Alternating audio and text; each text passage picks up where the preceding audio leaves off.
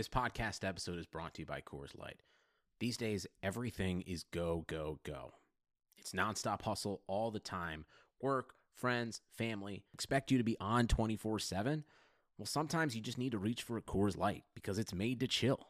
Coors Light is cold lagered, cold filtered, and cold packaged. It's as crisp and refreshing as the Colorado Rockies. It is literally made to chill. Coors Light is the one I choose when I need to unwind. So when you want to hit reset, reach for the beer that's made to chill. Get Coors Light in the new look delivered straight to your door with Drizly or Instacart. Celebrate responsibly. Coors Brewing Company, Golden, Colorado. Today's episode of the Moran Analytics podcast is brought to you by Pulse Cellular. Pulse Cellular was created to give a better option for everyone looking for premium wireless phone service for less cost with straightforward plans, no strings attached, no confusing fine print. Pulse strives to be the best value in wireless while supporting their customers with the service that they deserve and that they expect. Their mission's quite simple to provide the best user experience possible for everyday life. They got you covered nationwide in the US with unlimited talk, text, and premium fast LTE data plans, hotspot coverage with no additional cost in all 50 states and the US Caribbean regions, with additional coverage available in both Canada and Mexico. Plans also include unlimited free Wi Fi calls internationally when calling US lines and unlimited text and data across 210 countries. There are no credit checks. There are no contracts. There are no overage costs. You could just live life and focus on you. Life is better with Pulse. If you're a loser, tune in and you'll be a winner. It's the Moran Analytics Podcast, talking Buffalo sports, Yankees, WWE, 80s music, and pop culture. And now, here's your host, Patrick Moran.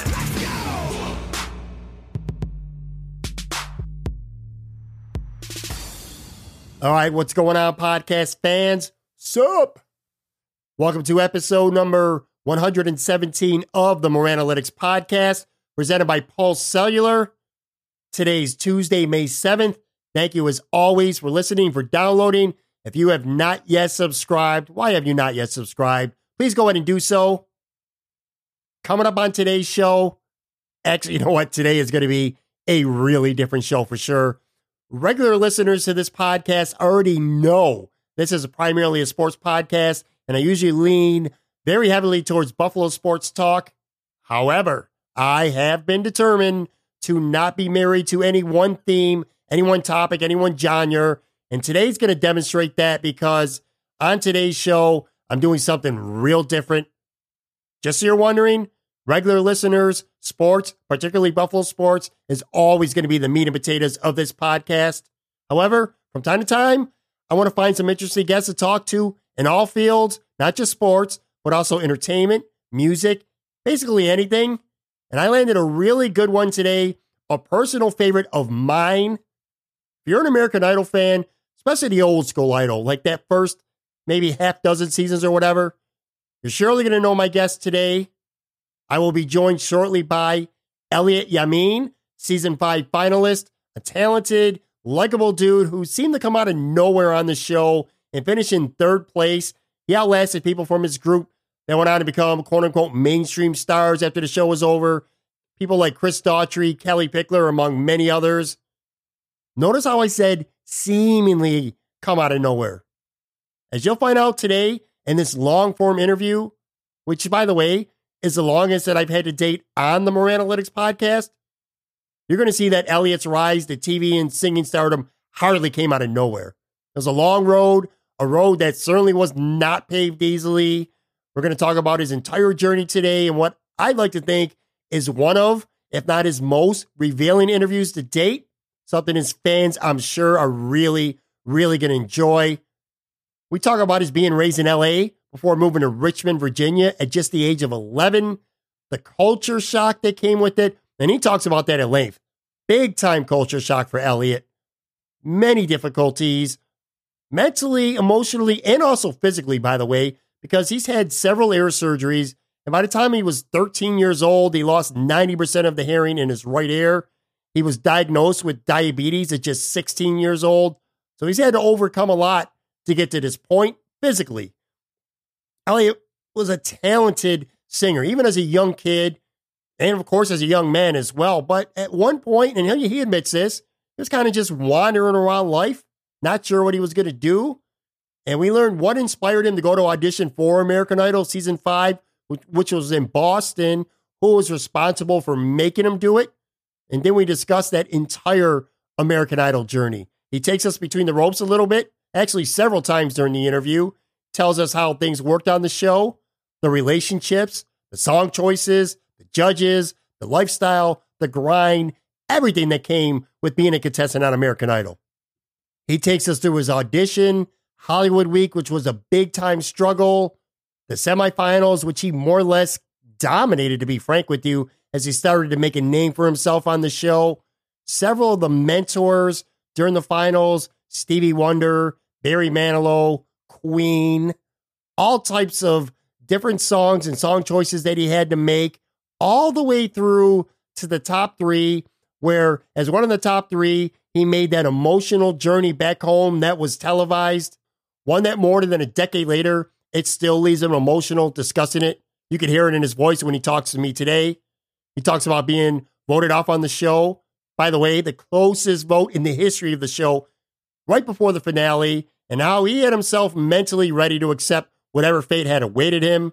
We talk about the support that Paula Abdul gave him on the show, what it was like to be on stage singing with the legendary Mary J. Blige in front of millions of TV fans watching around the world for the finale of season five. He talks about the tour after the season wrapped up, what he's been up to post idol, and so much more. And I mean so much more.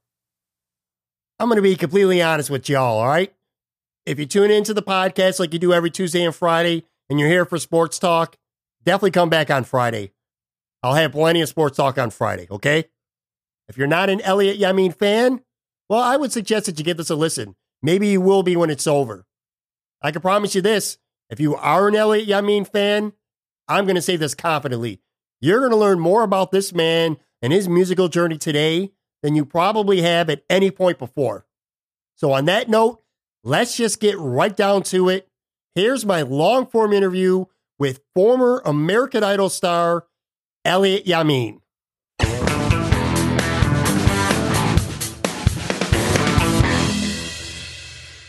All right, this is about to be really cool for me. My guest today, the first music artist I've ever had on this podcast, was on American Idol all the way back on season five in 2006. Not only was he a contestant, but he was a finalist.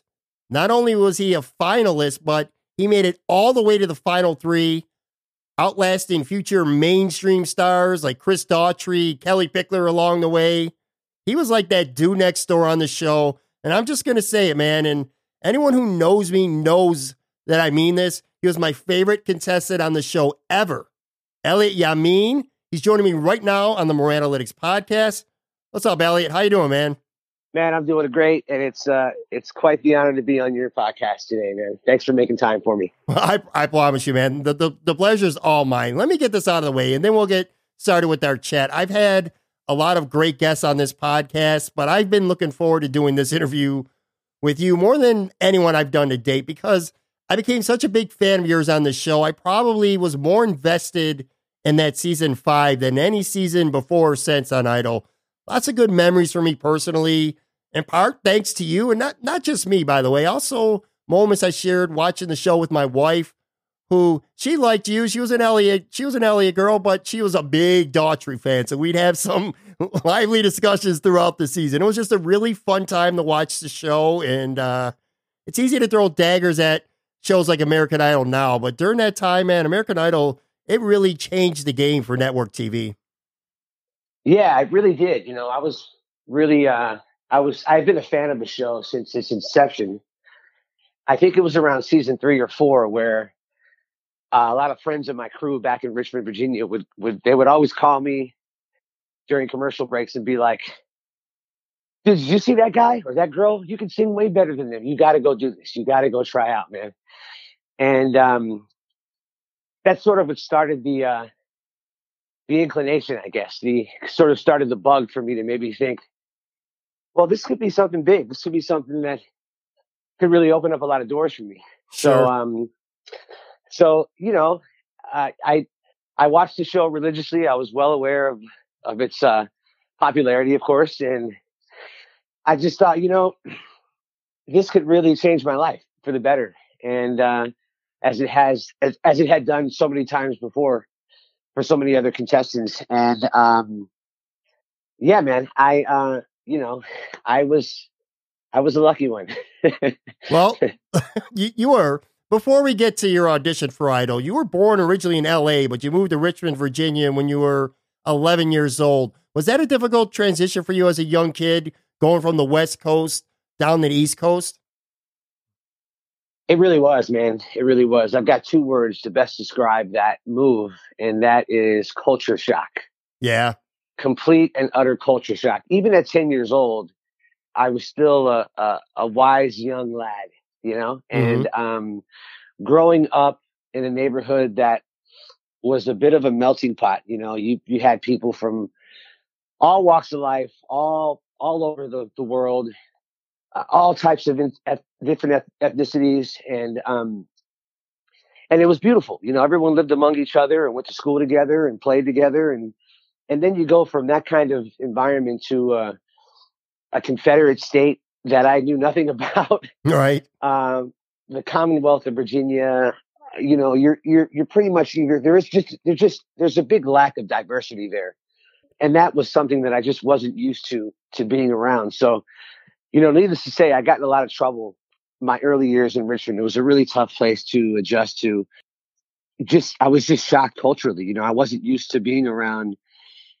Not just you know, I was I wasn't used to being around so many white people. To be honest with you, white Caucasian people, you know, and and, Yeah. and kids and and hearing racial slurs on the playground and and uh, you know if you're not white you're black and that's about it in Richmond, you know. So I- I just wasn't used to that environment, and um, I got you know I got in a few fights at school, and I'm not even a fighter. I never I never never been a fighter, but they didn't really take too kindly to me either. so so it was just a it was a tough tough adjustment period, you know. But you know through the years I learned that you know I I I grew to love the place, and I've got so much family there, and I, and some of my best friends are there, and you know I would I would end up adjusting quite well, and and uh, you know things would end up working out. But but yeah, in the beginning it was really tough. Now, your most hardened fans surely know this already. Some casual fans out there may not, but you grew up with a history of ear infections as a child, had an ear surgery at just 13 years old, left you with like a 90% hearing loss in your right ear. And if that wasn't hard enough, you were diagnosed with diabetes at just the age of 16, and you've been living with that ever since. How much did that weigh on you as a child physically, having to, endure things like that? Uh, that again, that again was really tough, you know. Um, but you know, life life comes at you really fast, and it throws things your way that you're not always prepared for, you know. And you just got to roll with it, you know. I know that's easier said than done, but you know, by the time I was 13 and my right eardrum blew up, I was pretty used to to dealing with my ear problems and ear infections, and that was just another cog in the wheel, so to speak. Right. So, I mean, it was just, it was definitely tough to deal with, you know. My hearing was always, has always been impaired since I was born. So, I guess because of that, I was sort of used to that. It was sort of my reality. So, I- I didn't really let that affect me too much. And, and luckily, it never really affected my singing. But yeah, I mean, fast forward to, you know, from 13 to age 16, you know, getting diagnosed with type 1 diabetes just out of the blue like that was was definitely was definitely a, a- setback. I, I thought, you know, instantly that I wasn't going to be able to really chase my dreams and live the kind of life that I wanted to live. You know, getting older and and, uh, Did that and having come, all these. did that come out of the blue for you being diagnosed with diabetes? Did you have any inclination that you were suffering from it, or did that something just came out of nowhere seemingly for you? It did. It came out of nowhere. I mean, I grew up in a diabetic family. My mom was diabetic, type one. When I was a kid, I used to give my grandma, who was also a diabetic, uh, her shots. So I'd always been around needles. I'd never been afraid of them. So I guess you could say I was sort of predisposed to diabetes, even though it doesn't necessarily work like that. It Right. tends to skip generations. You know, it tends Mhm. to skip generations, and um, but I guess I I sort of came I sort of come from a long line of diabetics, so I wasn't a stranger to the disease. I just never thought in my wildest dreams that I would be affected by it personally. You know, so Right. so yeah, it really was out of the blue, and um, it really threw me for a loop. You know, because here I am at 16. You know, most of my friends in school are, you know, working on getting their license and their driver's licenses and and uh, learning how to drive, and I was learning how to give myself the right insulin regimen. Yeah. you know, Yeah. Yeah. Definitely. so so you know these kind of things forced me to grow up faster than I probably would have cared to. Still working on that. Aren't we all? Aren't we growing up. bro? Aren't we all? I think I think we are, man. I think life is just uh life is just a constant uh lesson, you know. Yeah. And so yeah, I you know, I um, I took it on the chin, you know, and and uh you know, I yeah, it hasn't been easy, but no one's life is easy, you know. I I uh we all have our we all have our our stuff. We all have, have our stuff to deal with, you know, and and I never let I never let that stuff get get in the way of my my goals, you know. Yeah, sure, absolutely. So I'm going to weave in and out of some sports talk throughout this interview. I know you're a sports fan. We've had some chats before doing this tape in here. You love sports, especially basketball. I also know that you were a Buffalo Bills fan at one time too. We're going to hit on that a little bit later. I know you grew up a Lakers fan, of course. Obviously, you were in out in California. Who were a few of your favorite players and favorite sports teams as a young kid? Well, I'll tell you right now, my all-time favorite athlete is Magic Johnson, Earvin Magic Johnson. Okay, Um, I was uh, I was uh, particularly particularly a huge fan of the Lakers growing up. My my dad and I sort of the only thing we really bonded over were the Lakers, and so yeah, living in LA during the Showtime era was just especially fun because we were winning all the time. Oh, We just yeah. had, I mean, we just it was just kind of the golden, you know, the golden era of my you know of my generation's uh, Lakers, right? sure. Um, So much fun to watch them play back then.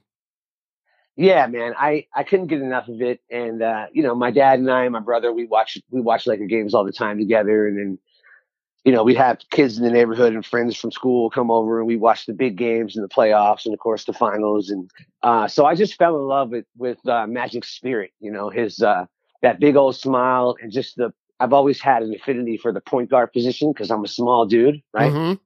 and so I've always played point guard growing up, and um, so I I especially connected with that position, the one spot in basketball, and uh, Magic was just unreal. Just he had eyes in the back of his head, the way he commanded the floor, ran the offense, and just set people up. You know, that's that's one of my favorite parts about the game is I could care less about getting my shot off or or scoring. I'd rather set someone up and and and you know be tasked with uh with assisting people. You know, Right. Yeah. um, so I fell in love with, with Magic early on. You know, I love I love the Thompsons. I love Michael Cooper, of course, the captain. I love Kareem, and just some of the early players. You know, Gail Goodrich, um, the logo, Jerry West, and just all all of the players that came before the Showtime era. You know, I just did a lot of homework and research on them, and and I just loved everything about what the Lakers represented, man. Tinseltown and and uh, championships. You know what I mean? I, I I guess I guess you could say I got a little spoiled. I think all Laker fans are a little spoiled when you're used to winning so much, right? Well, yeah, of course. like I said, they were fun to watch, and those rivalries back then with the Boston Celtics were second to none. Now, what about singing, man? When did you first get into singing? And also, when did you first realize that you could actually sing well? Because lots of people sing, not everyone's good at it. Well, I'll tell you. You know, I always tell people I've been singing since the doctor said push, and and so you know, my mom my mom was a singer, and she um coincidentally enough, it's it's just crazy how life life can can get full circle on you, man. Because my mom was 26 years old when she moved. I believe I believe she was 26 years old when she moved from Richmond, Virginia, to Los Angeles to pursue pursue her own dreams of becoming a professional singer, which is how my brother and I were were born here in LA. Things didn't exactly pan out for her in that uh, in that profession. She tried and, and didn't make it, but she always sang, you know, and and she always sang with me in her belly. And uh, I think that's when I got the itch. I think as a little, you know, as a little embryo, I think I just Yeah. that's that's when I got that bug, you know, and and um, you know, weirdly enough, I wasn't, I was never trained. I was never never took any lessons. My mom never forced any any kind of lessons on me. Although I sort of the older I get, I sort of wish she did. um, I wish I was a little more more. I wish I was you know more of a well-rounded musician, but I'm grateful for my voice, and it's just a natural ability that I've always had. I, I don't even know how to explain it, you know, I because it's always just been something I've been able to do without any provocation. You know, I just been able. I've always been able to to carry a tune. You know, that's that's what I'm most grateful for is just actually being able to use that and being able to use that to to my advantage. You know, getting older and and and sort of thinking, well, you know, I could probably make a career out of this if I just tried. You know, right. so um, how old were you when you first realized, like, when you're singing, like your mom would say, "Oh, you Elliott, you know, you sound really good." Lots of mothers and fathers say that to their kids, but often they're full of shit. You know, they're just being nice to their kids. Obviously, in the case of you, you could actually sing. Were you like really young when you really first started singing, and people started noticing that, hey, this Elliott kid, man, he could sing. Yeah, I was. I was really young when I when I realized that okay, there might be something here. yeah. And I'll tell you, um, my brother and I were playing around on, on our phone one day, and um, I forget how we did it, but somehow I was able to record myself singing on our answering machine. And back then, our answering machines, of course, were those little mini cassette tapes, and the, they looked like you know looked like little oh, recorders. Yeah. Yep. Yep. And so I, you know, I forget where we were or how we did it, but but I I I think we called our home number and left a voice, you know, left a voicemail. And I heard myself for the first time. I recorded voice for the first time and thought, "Whoa, that's me. That's that's what I sound like." and and not to toot my own horn, but I was like, "That sounds halfway decent," you know? Yeah, yeah. and then and then another to further validate that feeling, I guess, was I remember being eight years old I used to sing all this. My brother and I shared a bedroom, and uh, I used to sing all the time in our bedroom, and our windows would be open. We were living in Pasadena at the time, and we had these neighbors, these three dudes that lived next door to us, that had a recording studio in their home. One day we were coming home from like the grocery store or something, and we were unloading some bags in the car, and one of the neighbors came over and was like, "Hey, is that?" They asked my mom, "Is that your son who's who we hear singing out the window all the time? He's got a great voice." And uh, you know, my mom was flattered and and they asked if if uh, if I could come over and record with them. Again, I was eight years old. I had no idea what any of that meant, but um, she said, "Yeah, sure." So I went over there. I think the next day or within the next couple of days, I guess they were working on a cover of uh, that song "Hound Dog" by Elvis. Uh huh. And I recorded. They recorded me singing singing "Hound Dog," and um, and that's I guess that's when I got the hits too, man. I mean, I I heard my I heard the playback and I thought, wow, that's that's me because you know we we hear ourselves differently than everyone else does, you know. Yeah. Uh, and especially especially our recorded voices are you know they tend to sound a little different than than our own ears hear it, you know. But again, I was sort of impressed, and I thought, "Whoa, this is pretty cool. I could I could get used to this." So so yeah, I think those two those two instances and sort of open up you know, gave me gave I guess sort of gave me a little more confidence in in because I was always really shy when it came to my voice, and it was something that I never really boasted about. It was just sort of a hidden talent, so to speak. Right. And um, but but it gave me confidence, you know, moving forward. So what that did for me is it sort of gave me, you know, it opened up opened up some doors for me to like get the confidence to sing in front of more people. So as I got a little older and my grandparents got older and they they were in assisted living homes. I would go and I would sing for my grandma and her friends at the assisted living home. You know, put on little concerts in their in the dining halls there, and uh, I go sing. I go sing for some of her neighbors and you know in the convalescent homes, and and then we'd have family reunions, and I was always asked to sing in front of the family. So that helped. That also helped. You know, gain confidence and and realize, okay, man, you know, this is something that makes people happy and puts smiles on people's faces, and and they always seem to enjoy when I sing. So it also gave me a great feeling inside, like, you know, like I could do, I could do this. This is something that I could do and do well. So yeah, I mean, early on, man, I, I sort of got that bug early on. And obviously it wasn't until years later I was able to really capitalize on it. But, but yeah, those are some early, some super early memories of me really using my voice for the better, you know? Now, you weren't exactly what I would say a golden child destined for greatness, the easy road to greatness anyway as a young kid. Like you said, you moved from LA to Virginia, that was a struggle for you. A different, you said the word culture shock, big culture shock for you. You had some physical ailments that you had to deal with. You you admit, admittedly, like you said, you got a couple playground fights, things like that. At one point, you had dropped out of school. You worked a few jobs before you auditioned for Idol. One of them was at a pharmacy, which, by the way, I remember seeing that on the on the show during the top three hometown trip back visits. What inspired you to go to it was Boston, I believe, for the show to audition in the first place to go to American Idol. When did you decide that this is my time and I think I'm gonna I'm gonna make this move and I'm gonna I'm gonna go to Boston and I'm gonna audition? Well, I'm gonna be honest with you. It was really it was really my friend's decision before it was mine. Okay, my friends had made up my mind for me. Yeah. um, I'm super grateful and lucky to have those kind of friends in my corner and on, on my side. And they basically threatened my life. I, I sort of equated to that scene in the movie Good Will Hunting, you know, when Mhm. Matt Damon, you know, when um, when Ben Affleck's character pulls up to Matt Damon's house to pick him up, as he does every morning to go to to go to their crummy jobs, Right? and um, and he's like, listen, every morning when I pull up and I beep the horn, I pray that you don't come out because that means you left this town and you went and made something of yourself Yeah. basically basically in, in a nutshell is what that scene was about and my friends were like dude if we had because by this point I, I was sitting at parties and house parties on the weekends and and uh, and I had done some radio gigs. I was an on-air personality for a little while and and so you know people around town were sort of aware of me and my voice but I you know I wasn't using it. It was just something I did for fun. Sure. and um and it wasn't until my friends basically threatened my life. They were like dude, if we had your talent, your voice, you know, they'd always be around me when people would react to, to my singing and, you know, especially girls when we were younger. sure. Yeah. Um, and they get a little envious, but they'd also get really supportive and say like, you know, dude, you got to go do something with this voice. If we had your talent, we wouldn't still be here in Richmond. We'd be out there trying, you know, and, and that's what you should do. And if you don't do this, we're going to kick your ass. so that was all I needed to really help make up my mind to, to, to really start that process and, and, and really, you know, get my mind on, on the fact that, yeah, I have a talent. I haven't really realized it yet, but maybe this will help me realize that, realize that this is truly a gift, you know, and, and, uh, why not use it? So, How nervous were that- you? How nervous were you right before you get to Boston and you get called up to sing for the first round of people?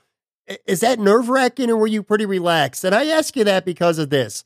And we'll talk about this in a little bit. I remember when you got to the top 24, it was the top 12 men, top 12 women. I don't want to fast forward too much here during this interview, but I remember Ryan Seacrest talking to you and you were like just so chill. You were on the couch chilling. You talked about how you guys, you know, how you warm up your voice, but you don't do all these vocal Olympics to warm them up like some other people do. You just seem so relaxed and chill.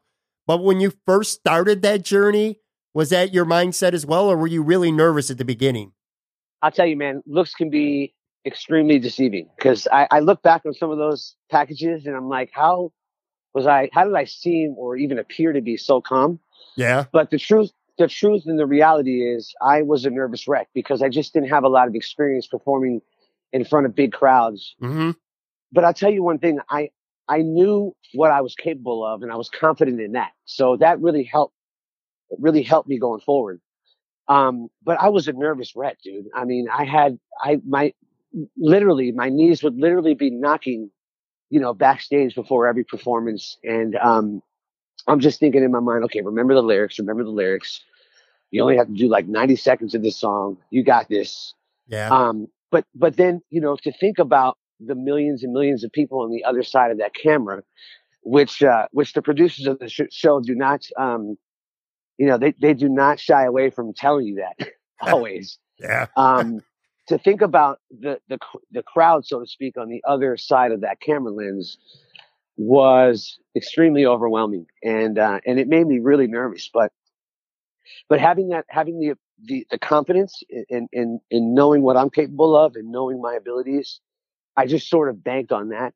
It, it somehow, man, somehow it just, it just helped me perform, uh, you know, it helped me kind of block all that out and just think about the task at hand, the, the 90 seconds coming up that I had to make this indelible impression on whoever, whoever's on the other side of that camera lens, you know? Right. Um, and that really helped, man. But, but, but even, even as, as I progressed and got more confident, I, I think I got a little more nervous each, each performance. And I think it's it was positive. It was positive nerves, you know, positive. Uh, it was all positive because they were, you know, they were.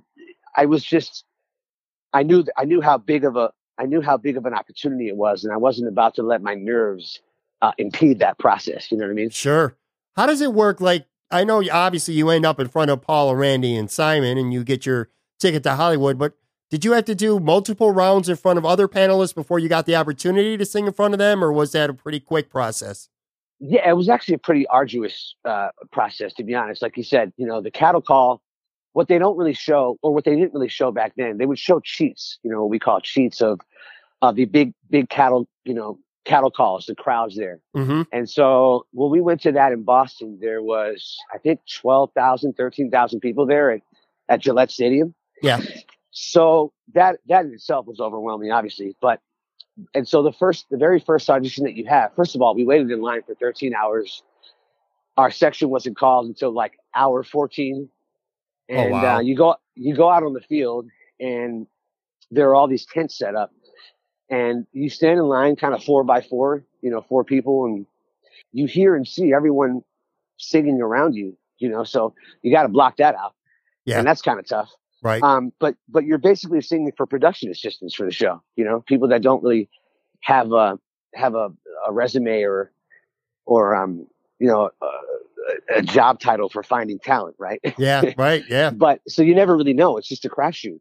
Luckily, they heard what they liked what they heard they they said, okay, you're through the next round. So you go through, you go through the players tunnel, and you go into this room where they they give you a stack a stack of hundreds of papers that are basically contracts that you just sign your life away to. You know that if you don't sign it, you're not going to be able to go forward. Right.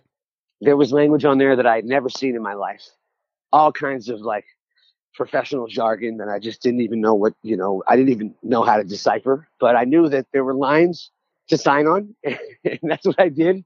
Right. And then, uh, and then they said, okay, come back two days, two days from now. Here's the address. And so two days later, we were set to audition for another group of producers of the show at the Boston Harbor, downtown Boston. And so I went and did that and uh, they liked what they heard and said, okay, you're through to the next round and here's some instructions. And so the instructions were to go home and come back two months later at the same place at the Boston Harbor and that was going to be our third audition, which was for the executive producers of the show. So then I got to come back a couple months later, and for my third audition, it was for the executive producers of the show, and then a day later, it was for the actual judges. Wow. And uh, and that's when I got my my ticket to Hollywood, and that's when I when I knew that man, this whole life could be coming full circle, going back to Los Angeles because I've I'd always dreamed about making it back there somehow, some way. Sure. I I just didn't know uh, that it was going to be through this kind of opportunity, you know? So yeah, man. Uh, three rounds. You had to do three rounds before you even got to the judges, and that's spanning over two months then. Yeah. Yeah. Wow. Right. And all the while with my big mouth, you know, of all people, all the while, you know, we were sworn to secrecy. We, we had a non, you know, we had non-disclosure agreements that we had signed saying that we, that we wouldn't be able to talk about this experience Right. until the show aired, you know? So mm-hmm. I had to really keep it on the hush. And I told, you know, of course, I told a few family members and close friends, but other than that, I had to keep it under my hat for a while. And uh, that that alone was just was that tougher than that was probably tougher than actually singing for you, being having to, it really, it having really to keep was, it quiet. Yeah, it So- really was. So you get your golden ticket to Hollywood. Although your audition originally wasn't aired on TV, you weren't one of those pimped out contestants with the fancy packages and backstories early on, which I think later on in the show, actually, I felt like it kind of played to your benefit because you won fans over with your performances, not some produced video packages that people had seen time and time again before you even sang, like, say, in the Hollywood rounds. I certainly, we've talked about this before too, uh, off air. That's how I discovered you. I didn't, I had never even heard or saw you on the first couple weeks of the show until a specific point was, and then you get to Hollywood week, and that was tough for you, I'm sure. I, I remember you struggled with God Bless the Broken Road. I saw the video package of that in large part because your mom was ill and you had a lot going on at that time. And then you had that infamous group performance. It was kind of a wreck for everyone except for you. And I will never forget this. I remember Randy Jackson looked, and, and this is on the video too, and he gave you props. He said you were the best out of that group. was working with that group. And I remember Sway was one of them, and then one of the brothers. I can't remember. He was the guy who kept throwing everyone else under the bus. Was how tough was was that? As tough trying to put that performance together, the shoot song. Was that as tough in reality as it seemed like it was on TV? Oh man, yeah, it really was. It was it was quite quite a nightmare actually. Um, I would imagine. I, I I can tell you first off, I want to say that Sway has that's how I met Sway, and he he and I he's become one of my best friends since that time. Mm-hmm. And I even I even hired him for for my band once I would become a recording artist. He was in my band for about five years, and we got to travel the world together. So Yeah. shout out to Sway, man. Um, and and he and I still laugh about that day constantly. I mean, we always we have our inside jokes about it, and it was it's just so fun to kind of look back and laugh about it. Um, but yeah, man, I mean, it was a real nightmare. I, I have to say, I I wasn't even planning on coming back to Hollywood. It took pleading from my mom from her hospital bed for me to go go make something of myself. Go do that. Go.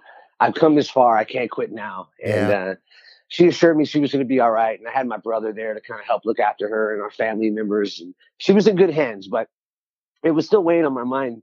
And I, it's, it sort of, you know, it affected my focus here and there because all I could think about was her, her well-being, you know? Of so, course, yeah. so that alone was tough. And then just the nightmare of it all, the, the, everything they kind of threw at us during the Hollywood rounds, didn't know what to expect.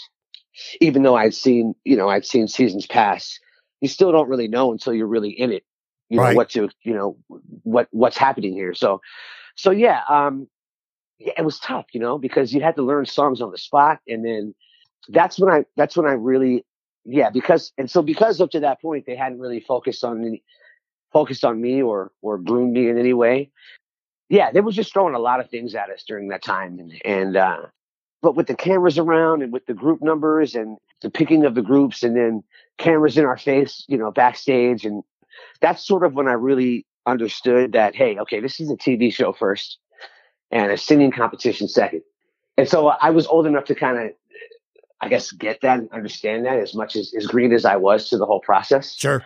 um, I understood that very early on that, okay, it's a TV show. They love the drama. They're going to drum it up as much as possible. And here I am with these like loudmouth people in my group who were just, you know, mucking it up for the cameras. And, and that wasn't my style. it wasn't It was it was at all, you almost it was it was a combination of part funny and part painful to watch. And again, I hadn't Yeah. even seen you at that point, but I remember during that group, I was like, "All right, man, okay, I, I'm feeling this verse." And I, like I said, Randy pointed that out afterwards too. Like the, the group was a wreck, but you you performed well, and obviously you and then Sway too obviously went through. Actually, three of the four you went through, but the performance as a group was a wreck. But you performed well individually there, at least. You had that going for you. Yeah, yeah, and, and they usually are. You know, the group performances are usually wrecks, and that's kind of the point of it. That's why they throw all that at you at True. that time, just so Yeah. they could they could get more more more storylines, you know, for the show. Yeah. And um, and so yeah, it's but that's you know, it was it was it was still fun nonetheless, and and uh, I learned very quickly a lot of stuff. I'm, I'm sure you did, man. So I think the game Yeah. changed. I think the game changed for you during the top 24 week when you were still relatively unknown to the masses of fans, anyway. But that really blew up for you when you did Stevie Wonder's "If You Really Love Me." It was a performance, and I'm telling you, man, it, it came out of nowhere for a lot of fans watching it. And trust me, I remember that well to this day.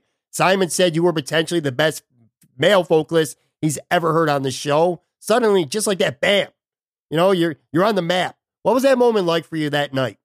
Yeah, no, that's that's right. It's exactly what he said, and uh, and it was just so flattering and just such an honor to be thought of that way, and and for Simon of all people to, you know, I was lucky to stay on his good side most of the season. You know, he never really, he never really cut me down too tough, so that was good. And yeah, I was. It was just a real honor. But I'll tell you, you know, the, the moment, the moment that I thought. The song that really did it for me, that really boosted my confidence and really, really made me believe that I belonged there and that I was doing something right was when I came out the week after I believe I sang "Knocks Me Off My Feet," or it might have been before. Oh no, I'm sorry. It was the week During the I sang. yeah, during the semis, you, you did if you really love me. Then the next week you did Moody's Mood for Love. That was when it was like, all right, man, now it's really on because that was unbelievable. right. So, so the Stevie, the first Stevie Wonder's tune I did before Moody's, I thought, oh man, I, I was a little flat. I came out a little flat. And and I, I didn't really particularly care for that performance, but it was the week after when I did Moody's Mood for Love that I thought, okay, I've arrived. This is it. Like I've really showcased my voice. And first of all, no one sings a song like that on the show. And I just I I tried throughout the season to try and pick songs that were maybe a little more obscure. Um, and songs that would best showcase my my vocal ability. Yeah, yep. And and Moody's Mood for Love really did that for me in the very beginning. And I thought, all right, man, this is I did my thing back there, and uh, and I can hang I can hang with these other contestants. You know what I mean? it was the So- first time, uh, Elliott. I'm telling you this, and I remember it. it. It's in my notes. It's the first time five seasons that I ever physically voted. First time. That's awesome. five seasons. First time ever. I feel like that performance, that puts you right there with Daughtry and Taylor Hicks, the guys. I feel like that week you kind of separated yourselves, the three of you, from the rest of the pack. And it would go on and, and prove to be right as the show went forward. But just to get that reaction from the judges and the crowd there in that moment, singing a song like Moody's Mood for Love, what what does that feel like for you? I mean, it just felt so surreal. You know, it felt so surreal that I was in the company of all this, of all of this talent from all over the country, and to have these like mythical figures, these celebrity judges, so to speak, really feeling feeling what I'm doing. I guess you know, not that I was looking for validation or needed it, but it certainly helped. And it's again, it's just it just really boosted my confidence and made me believe that I could do this. You know, I could do this. I took a shot, took a chance on something that I that I'm passionate about. You know, getting to to verbalize my passion and have people feel what I'm doing is is a really powerful feeling, man. I mean, music is so powerful in general, but to get that sort of visceral reaction from the people in front of you just make it all just make it that much cooler, you know, that much better. And and uh so to to be winning over all these well established, you know, musicians and other artists and and people in the business in the industry, I thought I thought this is only just gonna help help further me along, you know, help push me along. And it, it, it was just it was surreal. It was surreal, man, because you see these people on TV and next thing you know, you're just in front of them, kind of wowing them here and there, you know, and it's just sure. It was surreal, man. How much of a relief was it for you the following week? I, I think you did heaven in the last semifinal round, and then they unveiled the top 12, which was six men, six women.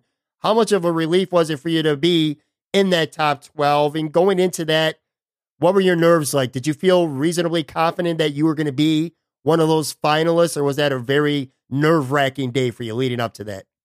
Uh, Well, it was a little bit of everything, man. I mean, I was confident, but I was also I also grew a little more scared and nervous because along the way I had set personal goals for myself. And um, you know, the first goal obviously was to make the top 24 and and then the second goal was uh, knowing that they were going to take the top 10 contestants on a nationwide tour after the show ended. I really wanted to be a part of that. I really wanted to see the country. I really wanted to experience touring.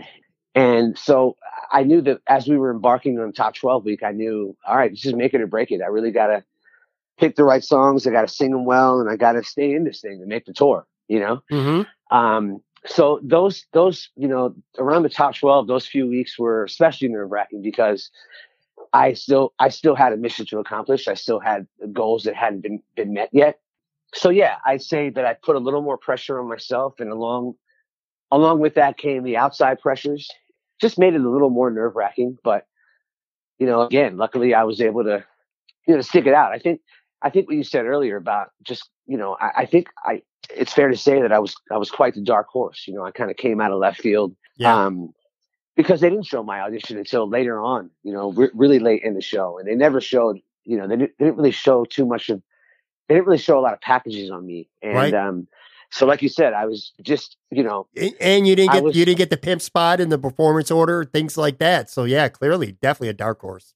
Yeah, and, and I I love that. I love being able to prove people uh I guess prove myself and or or prove people wrong, you know. Mm-hmm. Maybe that's not necessarily what I was doing back then, but or, or I was doing it unknowingly. And and I love that aspect of the show. I I you know, I just let my voice do the talking, so to speak. And and uh and I think at the end of the day that's what people can connect with the most. Natural natural talent, natural abilities and uh and coming from an uh you know, a, a certain level of anon- anonymity uh, to the big stage, and uh, still being able to make something out of it, I think was uh, I think was something that really connected with folks, you know, and you know that kind of uh, gee whiz, oh gosh mentality. I think uh, I think people really were drawn to that in a huge way. And yeah, yeah, and it made people just want to want to keep seeing me more and keep voting for me and and keep keep me in this thing, you know. Yeah, I, and I won't go through every week because we'll literally be here all night. But there are a few I do want to hit on for sure. One of them was top eleven week because you did teach me tonight. And dude, I'm I'm asking you this because I'm a huge Barry Manilow fan. Anyone who knows me knows that he was the mentor that you worked with that week. What was it like getting a chance to meet and work with him for even if it's just for a few minutes? And although I remember you admitting during the package that you didn't know the song well and you were having difficulty learning it, you certainly pulled it off because you nailed the performance and you got really good reviews uh, from the judges afterwards. But I, I guess my question is all right, so you're with peers, okay? Sure, Paula, Randy, Simon, they're, star- they're stars, but you're sort of getting used to them. You've dealt with them for a while now. And now you're singing with a bunch of colleagues at this point because you guys are all colleagues that are competing against each other. But now you're in the finals and one week you got Stevie Wonder as a mentor. and Now you got Barry Manilow. Is that a little bit overwhelming starting to get to see these, you know, larger than life personalities, spending a couple minutes working with them? Could that get a little overwhelming as well, at least at first? Yeah, at first it was super overwhelming. Yeah, absolutely. But when you get down to it, you know, most most of our mentors were pretty personable and made us feel really comfortable working with them and they were really supportive. So that helped. Yeah, and to be frank, you know, the only the only I, I, had only really known about Barry Manilow through my mom. My mom had some of his records. Yeah. And uh, funny story, when I before I uh, before I went out to Hollywood, I told all my friends back home in Richmond, I was like, "Man, I'm not letting them put any makeup on me. I'm not doing this makeup thing. I've never worn I've never worn makeup in my life, and I don't plan on starting right now." Okay, and everyone laughed. And then, of course, little do I know, that's just that comes with the territory with being on television, right? Yeah. but so that being said, meeting Barry Manilow, I had never seen I had never seen more makeup on a man than I had when, I, when we met when we met Barry Manilow, and he was hardly recognizable, honestly. Yeah. Um, but it, it was it was it was really cool because that mentorship that week working with him was really cool because he was kind enough to host us at his show. So we got to not only did we get to work with him, but the following day we we or that that night because we shot in the morning we shot all of our b-roll in the morning. And then that night we got to we got to sit in on his show that night in vegas. And it was just incredible. And it was awe-inspiring this the showmanship that he had his way with the crowd his uh his stage presence was just it was it was such an awesome learning experience getting to see that firsthand. Mm-hmm. um and and so I, I believe i said in my package before i came out which i which i chuckled at backstage just before i walked out and sang that song I said that uh, you know before before we did this, I didn't I didn't really know much about Barry Manilow. I didn't know much about him, but now I'm but now I'm a Barry Fanilow. Yeah.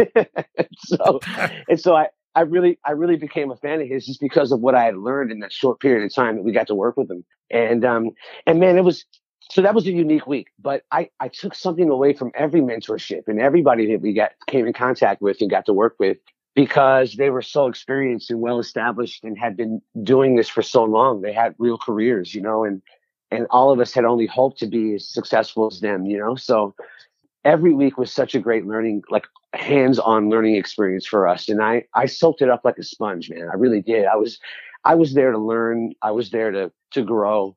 And I was, you know, I I was like a kid in a candy store. You know, you, you couldn't have had any better training than what we had at the time, you know? Sure.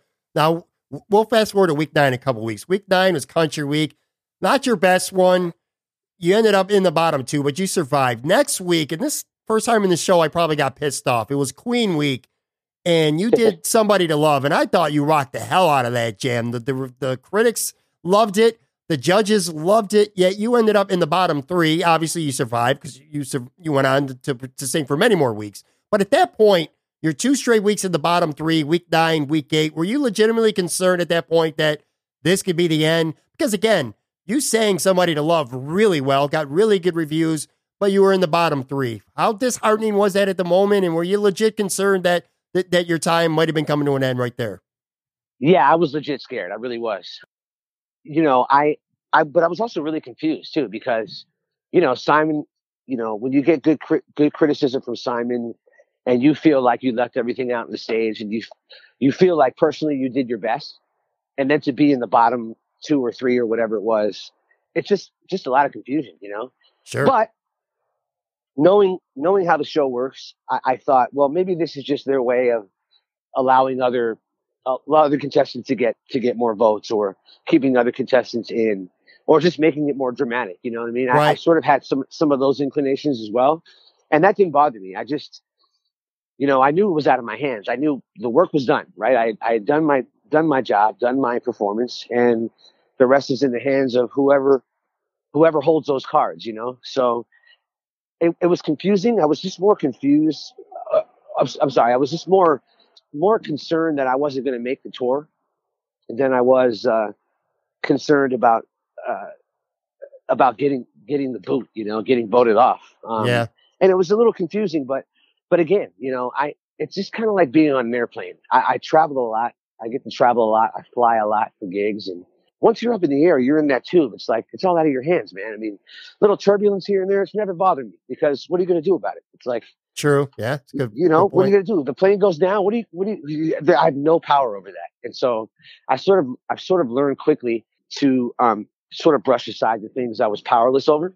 I didn't let it affect me too much, too much, but it was still concerning because I, again, I still have my own personal goals I wanted to accomplish. And all I could do was just, uh, you know, you know, outperform my last performance, you know, outdo my last best and, and kind of, you know, leave it all out there, man. As, as cliche as that sounds, that's really how it was, you know? Sure, absolutely. Now, two weeks later was one of your biggest moments on the show. Top six week, you sang, and we talked about this a few minutes ago. A song for you by Bobby Hathaway, which you you previously had done it in your audition round and during Hollywood, but that hadn't been aired at the time. You brought that song to the big stage, and it, man, it was absolutely sensational. You brought literally brought Paula Abdul to tears, and Simon said in parts that you had put on a vocal masterclass. What was that moment like for you to soak it up on stage, hear those words on live TV in front of millions of people watching? You took an R&B classic and you were credited in Simon's words with creating a vocal masterclass in that moment in front of millions of people. Like I said, millions of people watching. What does that feel like? Man, uh, well, it just it it felt like a huge honor, and I was especially proud to take a song that maybe the core audience of American Idol wasn't familiar with, and kind of bring it to the forefront. Absolutely.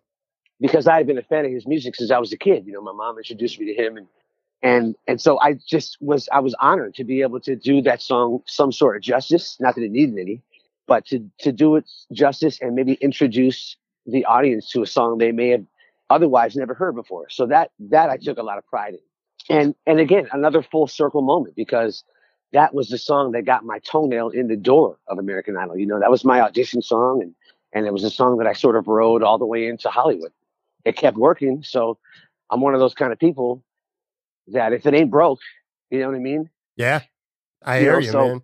So I the fact that I and I and I had it was that was also another another accomplishment of mine because I had hoped to do that song with the band, you know, not just a cappella, Right. with the band at some point on the show, and uh, to to to have still been there during that time when that opportun- opportunity was presented to me, I took full advantage of it, and man, I um again I was able to to come through, you know, and and uh, and yeah, man. I mean, every anytime Simon, Simon praises you, it's just uh, it's just another another notch on the belt. You know, it's just like wow, okay.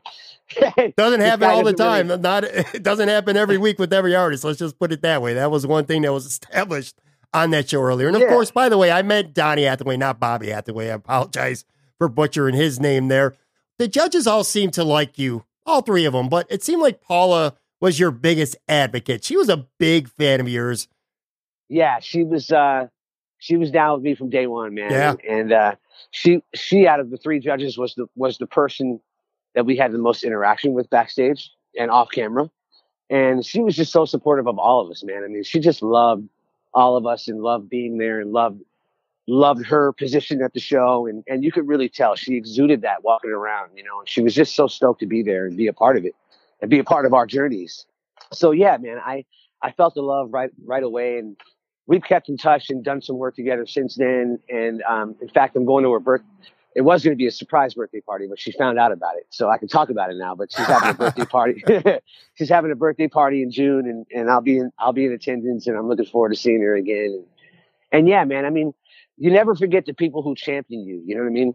Right. You never, and it, and it takes it takes a village. It takes an army of people to believe in you to, to, to, to move forward, no matter what profession you're in. So to have someone like her of her stature and someone who's done all the amazing things she's done with her career be in my corner that way, I felt really, really just helped, really helped start my career. You know, it really helped. It helped me on the show. It helped. It helped. You know, the fact that she was in my corner really, really helped push me further, man. And I'm, I'm in debt with gratitude for that. You know, I have I have the utmost gratitude for her and, and all three of the judges, man. I mean, for believing in me and, and taking a chance on me and and uh, you never forget that, man. Sure. You never forget that. Right. All right. So you survive another week after that. Now it's top four week. It's Elvis week.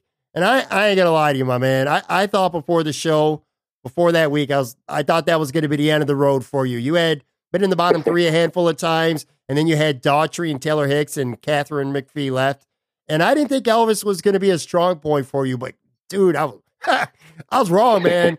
if I could, if I could dream was unbelievable. It, probably right back to the top when when you first started in the semis, where I felt like you came out of nowhere and won me over. I did not expect that. I thought that was incredible. And Trouble was awesome too.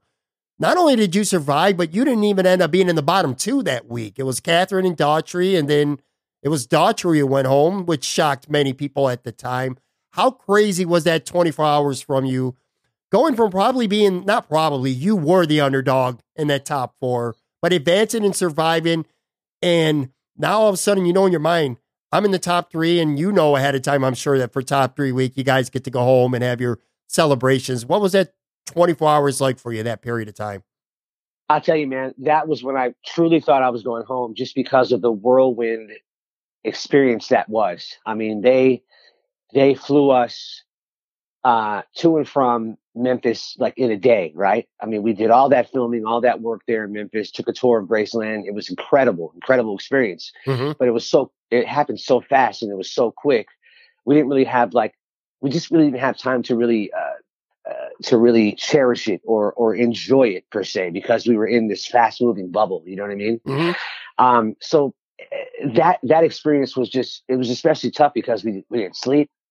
You know, we had to learn an extra amount of uh, uh, I think an extra song for that week, extra lyrics, extra work. You know, um, yeah. So there wasn't really a lot of time to to soak all that up until it was over. So that alone just just really made me nervous, but it also pushed me to work harder and focus focus more. You know. And funny thing about that night, I mean, everyone talks about Chris Chris Daughtry's uh, expression when he found out he was going home, mm-hmm. and um, and to this day, Chris and I are friends, and we see each other every now and again. And uh, I often refer to him as number four. um, he'll often he'll often call me number three yeah. begrudgingly, and we'll uh, we'll have a good laugh about it um, because he's been so successful since his since since the sure. show. You know, oh, yeah. And so yeah, it's, yeah. it's fun. It's funny to kind of to kind of clown him about that, but. Um, but but yeah, man. I mean, that was a that was a really stressful week because we had just done so much that week leading up to the actual performance you know, that being said, I just thought, okay, I got to really, I got to really step my game up, dude, because this is, you know, this is make or break. This is, uh, this is the moment, as Randy would say, this is the moment of truth, dog. You know, see, see what you're really made of. And, and, um, I surprised myself, man. I mean, I mean, there were so many times I surprised myself, but, but that week in particular, I thought, I thought, well, man, I mean, you know, I've, I've got a real shot at making the finale, the actual finale of this show, which is done, you know, which is you know, filmed at the the the, the world famous Kodak Theater, and, and uh, so many eyes and ears are going to be on this finale, and so many celebrities are going to be coming through and performing, and I'll I'll get to share the stage with them. Are you kidding me? Like we're really here. This is the end. Like this is we're here. You know. So yeah, it was it was especially nerve wracking and and uh, and a difficult week, but somehow, man, I I I mustered up the you know the strength to to to get through it. uh, dude, Elliott, I'm telling you, this is the God's honest truth, man. It brings back memories of one of my, maybe it might be an embarrassing story. I don't know. But obviously, the results show was on a Wednesday. And after work, I worked in downtown Buffalo at the time, and we went to a happy hour. And happy hour turned into longer than happy hour. and we're sitting there drinking. We have the American Idols on at the bar. There's only a handful of people there, maybe 10, 15 people, and a small group of us that are watching it. And again, when it was revealed that you weren't even in the bottom two, dude. I I ran outside on like Main Street yelling up and down like the Buffalo Bills had just beaten the Miami Dolphins, you know, in the last play, of the fourth quarter to win a game. Was, people were looking at me like I was crazy because it wasn't even a sporting. There was no hockey game on the TV. There's no football game or anything like that. It was American Idol, and I got all nuts and started running outside. I was so pumped that that you were going to make it to the top three. That I just I don't know, man. It was it's kind of embarrassing actually. Now that I'm thinking about it. No, nah, no, nah, that's that's not embarrassing. What what might have been a little more embarrassing, and what I what I think I would I'd have more appreciation for is if you did one of those famous Orchard Park uh, beer keg stands and then somersaulted on a on a on a, uh, through a table on a on a burning table. so that would have been awesome. top all right, so top three week. I, I got to talk about this briefly here. Paula picks a good song for you. What you won't do for love. I thought that was great.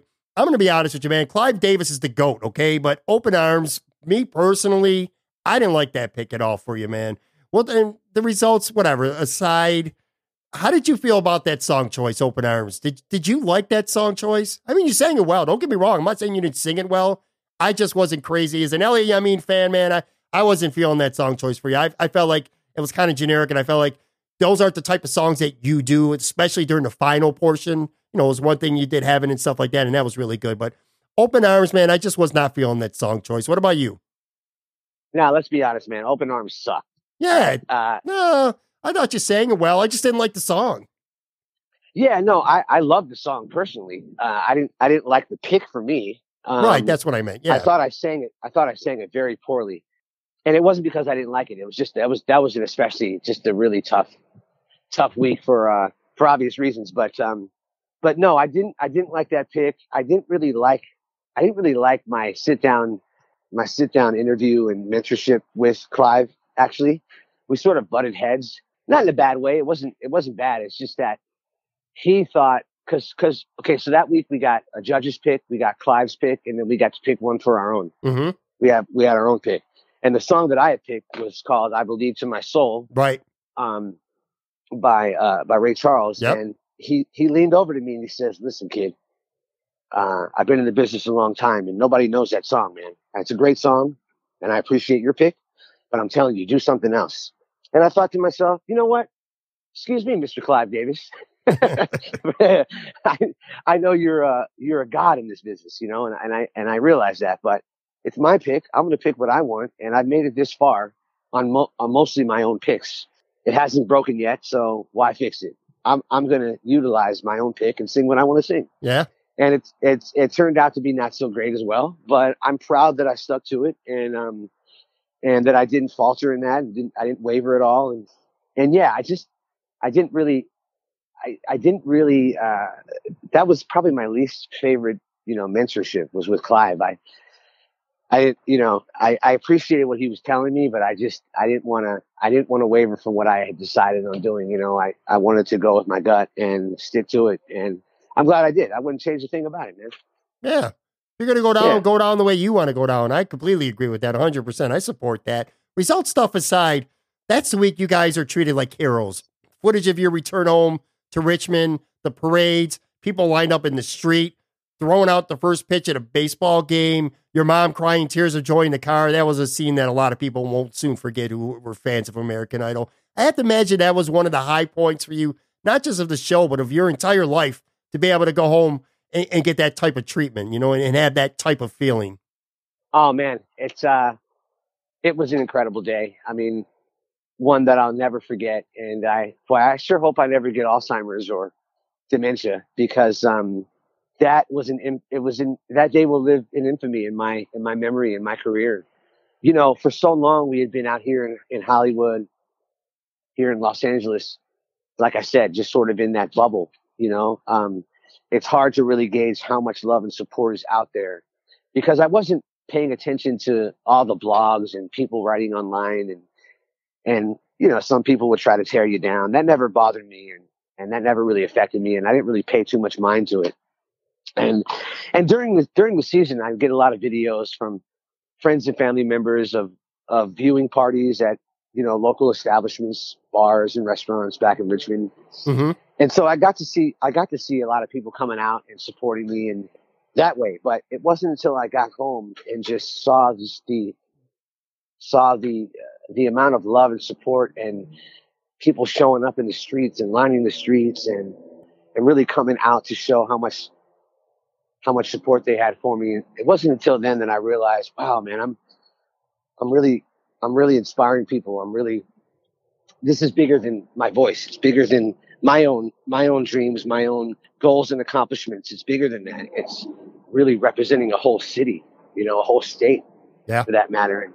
And um, and it was just it was just such a such a joyful, incredible, surreal day. I I had no idea what to expect going back there. I just didn't I didn't know that it was going to be that way. I didn't I didn't think, you know, I didn't think that what seemed to be the entire city would come out and show up for me, Right. you know, and um, and it really opened my eyes to to sort of realize that hey, this is this is really a, truly a gift, you know, not to not to get too mushy, but it's it's really a gift, you know, when you can s- sing and perform and sort of make people make people forget about their the ills of the world, their troubles, their personal issues they're dealing with, to sort of free people of concern is sort of uh, sort of the outline of what we get to do, you know. Yeah. And to, to be able to see that firsthand, and see how many people I had made proud, and how many people I had touched and affected in such a positive way was uh, was really special. It was. It, I'll never forget watching it on TV. I was completely blown away by it. You end up in what was the closest vote, literally the closest vote in American Idol history, being eliminated there in the in the top three, there, the final three. I remember people being absolutely irate that it wasn't you and Taylor Hicks in the finale. I remember going on the boards right afterwards, seeing the polls online and all that stuff. This was before Twitter, by the way, like MJ's big blog, all these American Idol dedicated blogs, and seeing it. I'm, I'm just going to leave it at that, okay? It felt like you had prepared yourself, though. You looked, at least on TV anyway, you looked like, all right, man, I, I made the top three. I'm going to be back singing with somebody next week, regardless of what happens. It looked like you had prepared yourself that no matter what happens, that you were ready to accept it and move forward. Am I right in assuming that? Yeah, you were. You, are. I mean, you are right. yes, I. I had thought uh, once again, you know, like I did the best that I could could have done. I know that I could have done better, but given the circumstances, I thought I handled it handled it quite well. And um, again, left it all out on the stage. I was exhausted though, man. And I think Yeah. I think uh, I think you could tell, you know, not just by my performances, but just I think I I think I was sort of uh, I sort of exuded that as well. I think we all were. I, I don't.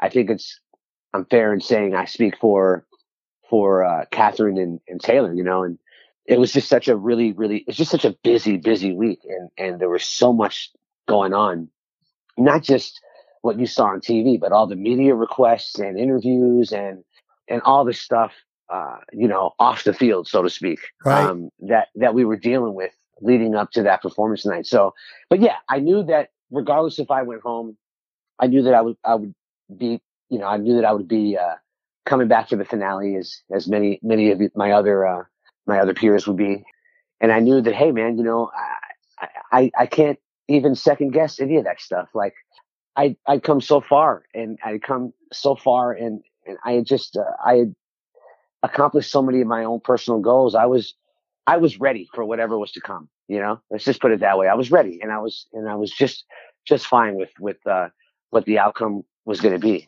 I'll tell you one thing, quick story. The only thing that I was a little sore about, and I'll tell you this is this is this is God's honest truth.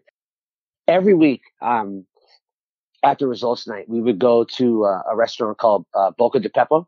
Mhm. You know, it's an Italian chain.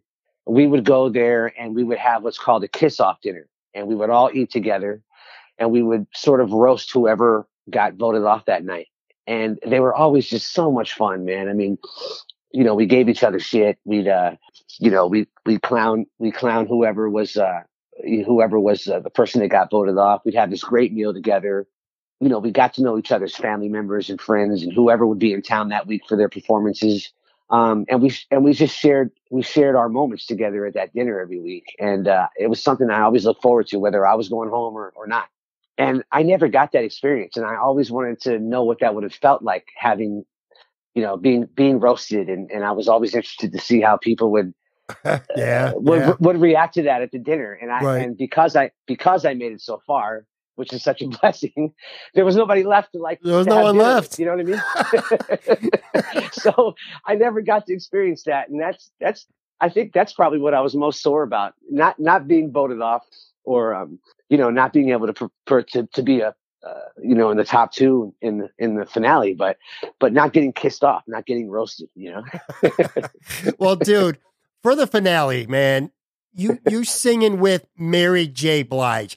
I can't imagine what that must be like for you. At some point, you have to think to yourself, you got to pinch yourself and be like, yo, man, at one time, I'm here in Virginia singing some local karaoke. I'm singing Stevie Wonder songs at karaoke.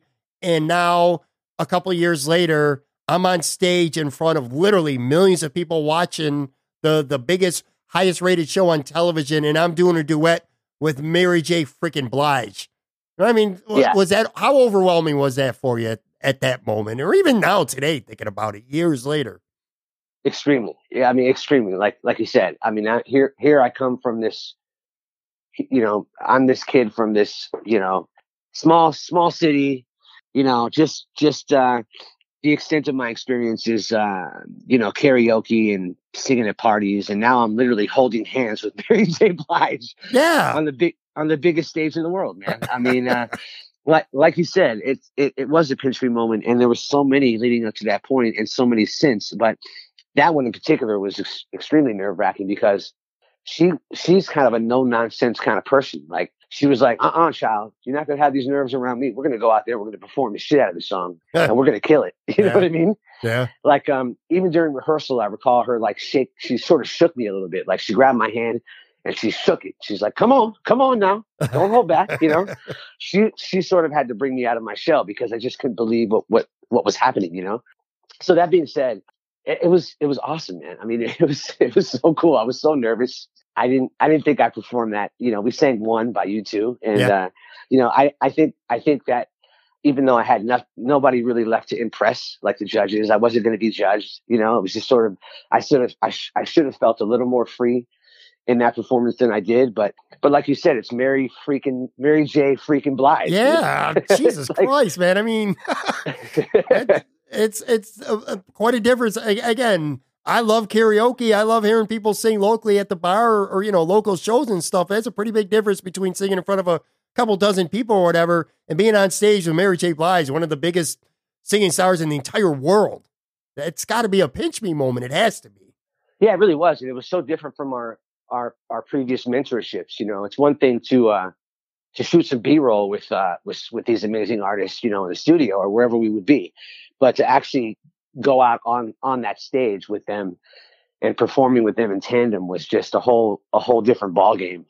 Yeah, man, I, I'd say, I'd say my nerves definitely affected that performance a little bit, but again, I wouldn't change, wouldn't change a damn thing about it. You know, I, I felt incredibly lucky to be in that position and, and, um, you know, being, and then, and then the fact that they invited so many more, so many more, pat, uh, you know, contestants from that, from our season kind of being reunited with, Mhm. with the rest of my peers that we had shared, shared like 20 hours a day with all day, every day during that whole season was, uh, was, was really special. And it was a lot of fun to get to share that night with all of them. And, uh, you know, the friendships and the bonds that were forged throughout that season that will that are that are eternal you know that will last forever um it was cool to get to share that with them and uh and boy did we have a blast that night and then then the after party that night after it was just uh, I can imagine. was a lot of, I it can was a lot of imagine. fun man Do you you form really close relationships with these with these men and these women that you're competing with, singing with, whatever way you want to label it. You get really close after all that time. At the same token, though, and I'm not asking for any dirty laundry airing or anything like that, but spending that much time for that long with these people, it's also got to get a little bit testy at times too. You know what I mean? You're you're around people. I don't care who it is. You could be your own real life brother or sister or whatever. When you're around somebody that much, that often, things could get a little bit testy. I would imagine as well. Yeah, they did. They did. But to be honest, you know, I, I, I have to tell you, it's if if you're looking for juice, there's just none to provide, man. Because we, if if we were testy, we were testy because of the constrictions, I guess, around us. You know, they they didn't want us going out at night by ourselves without security. well, they didn't really want us going anywhere, you know, without their knowledge. They didn't want us. We didn't really have a lot of freedom. Yeah. Even though we were, even though most of us were, uh, were well into our adulthoods, right? Yeah. we, Yeah. we, I think it was the constrictions and the, the rules and the guidelines that came along with that. The authority, said, sort of the authority over us, sort, so to speak, I think is what made us testy at times. But with each other, towards each other, there was nothing but love and support. You know, as cliche as it sounds, I mean, we weren't competing against each other. We were competing against our our ourselves, our last performances. Right.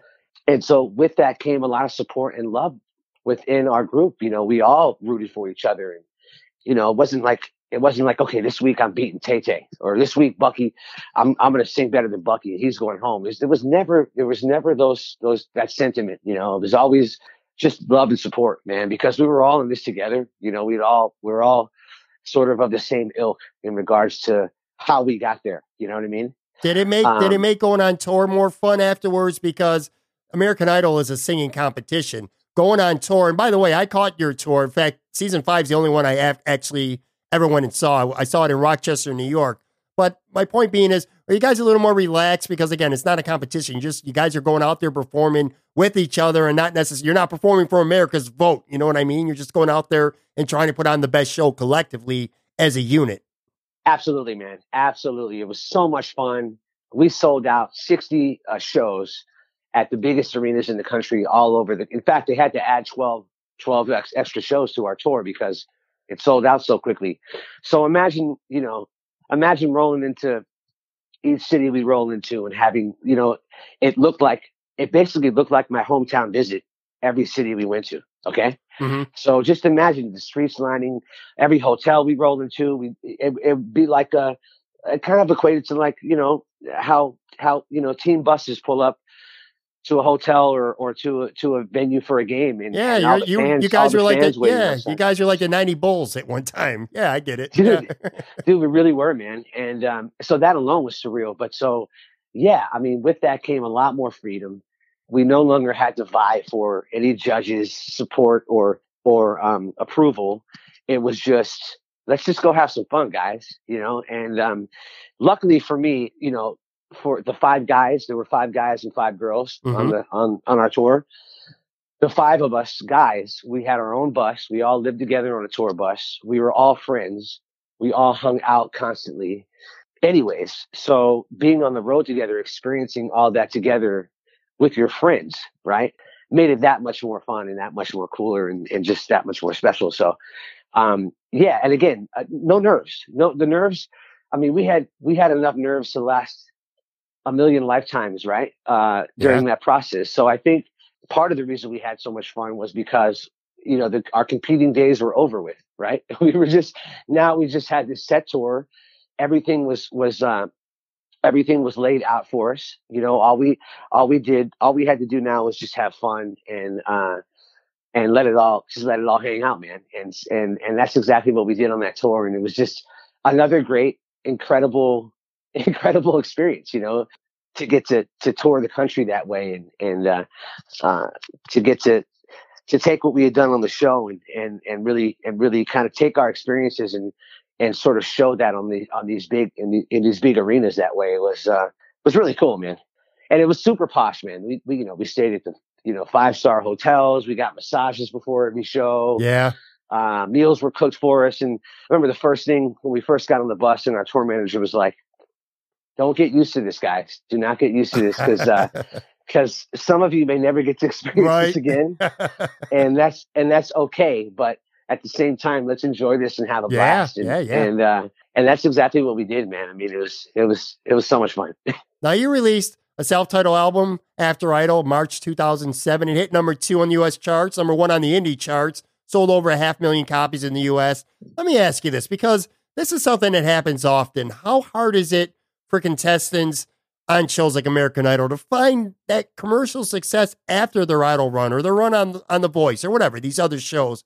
You're in a very small percentage. You specifically are in a small percentage of former contestants that went on to have some pretty good commercial success afterwards. A lot of these artists, they're on the show, they're in front of the world, and then when the show's over, for whatever reason, They just don't find that commercial success. It's very hard to find after the show's over, isn't it? It, it yeah, it really is, man, because you're sort of, you know, if if American Idol and their um and their management team and the the ties that they have to the record labels, if they don't, you know, if they don't pick up your option. So we were all under contract through the end of the tour, right? Mm-hmm. So once August August came around and we were done touring, they uh, you know they had the right to pick up your option to you know either the the management side of things or the record label side of things. And I found out kind of early on in the tour that they weren't going to pick up my option, and I was just fine with that. You know, Mm-hmm. um, I had already been sort of planning my post idol life. I, I had put together a, a great team, of a, a great management team together, and uh, people who really believed in me, and um, and and had a lot of great connections. And and the iron was still somewhat hot, right? So Yeah. I wanted to to make sure that you know that this wasn't the end for me. It didn't end here. It just it just sort of it's the beginning of the, of the blossoming of a new chapter. You know.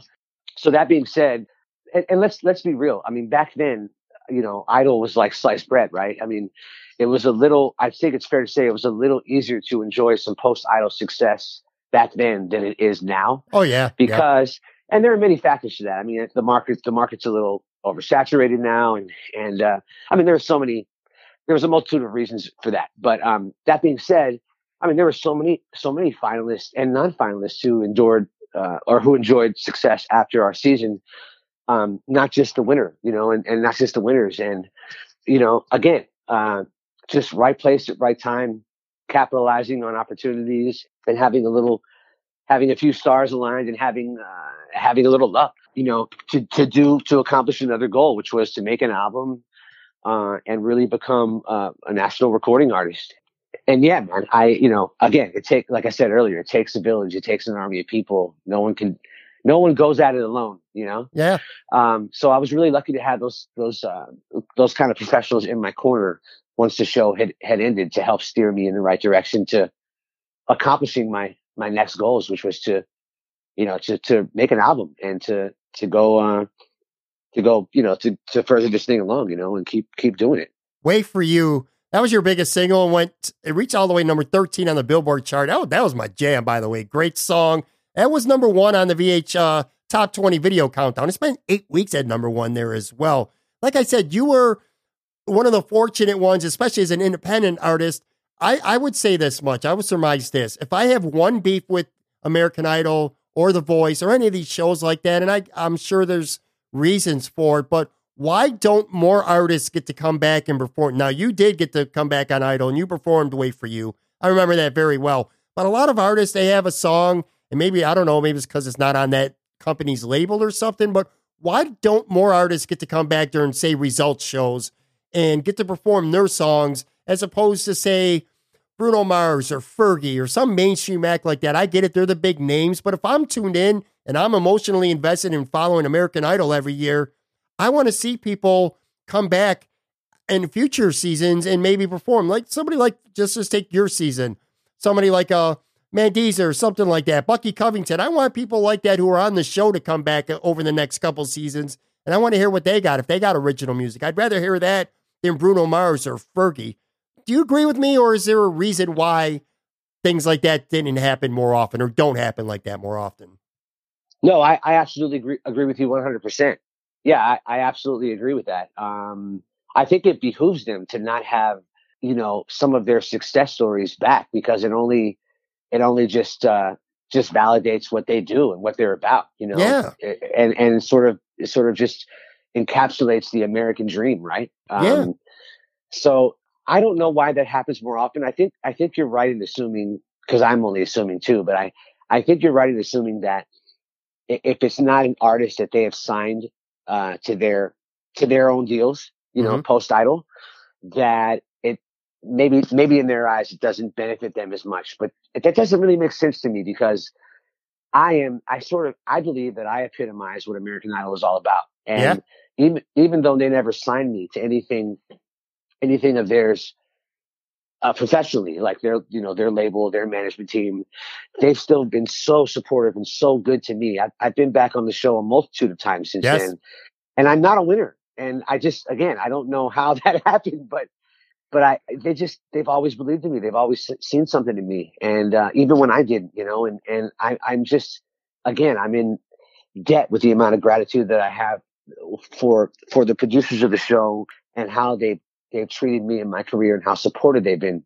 That being said, some other contestants who are way more talented than I am haven't had that those, those same opportunities, you know, and, and, uh, I've often wondered that, you know, it's funny. We, we talk about a lot of us from seasons past. Um, we all end up, you know, a lot of us end up in LA. And so we see each other a lot or, you know, we end up on the same bill at, at gigs all over the country. And, you know, we, we, we know each other and, right. uh, some of us, some of us become friends.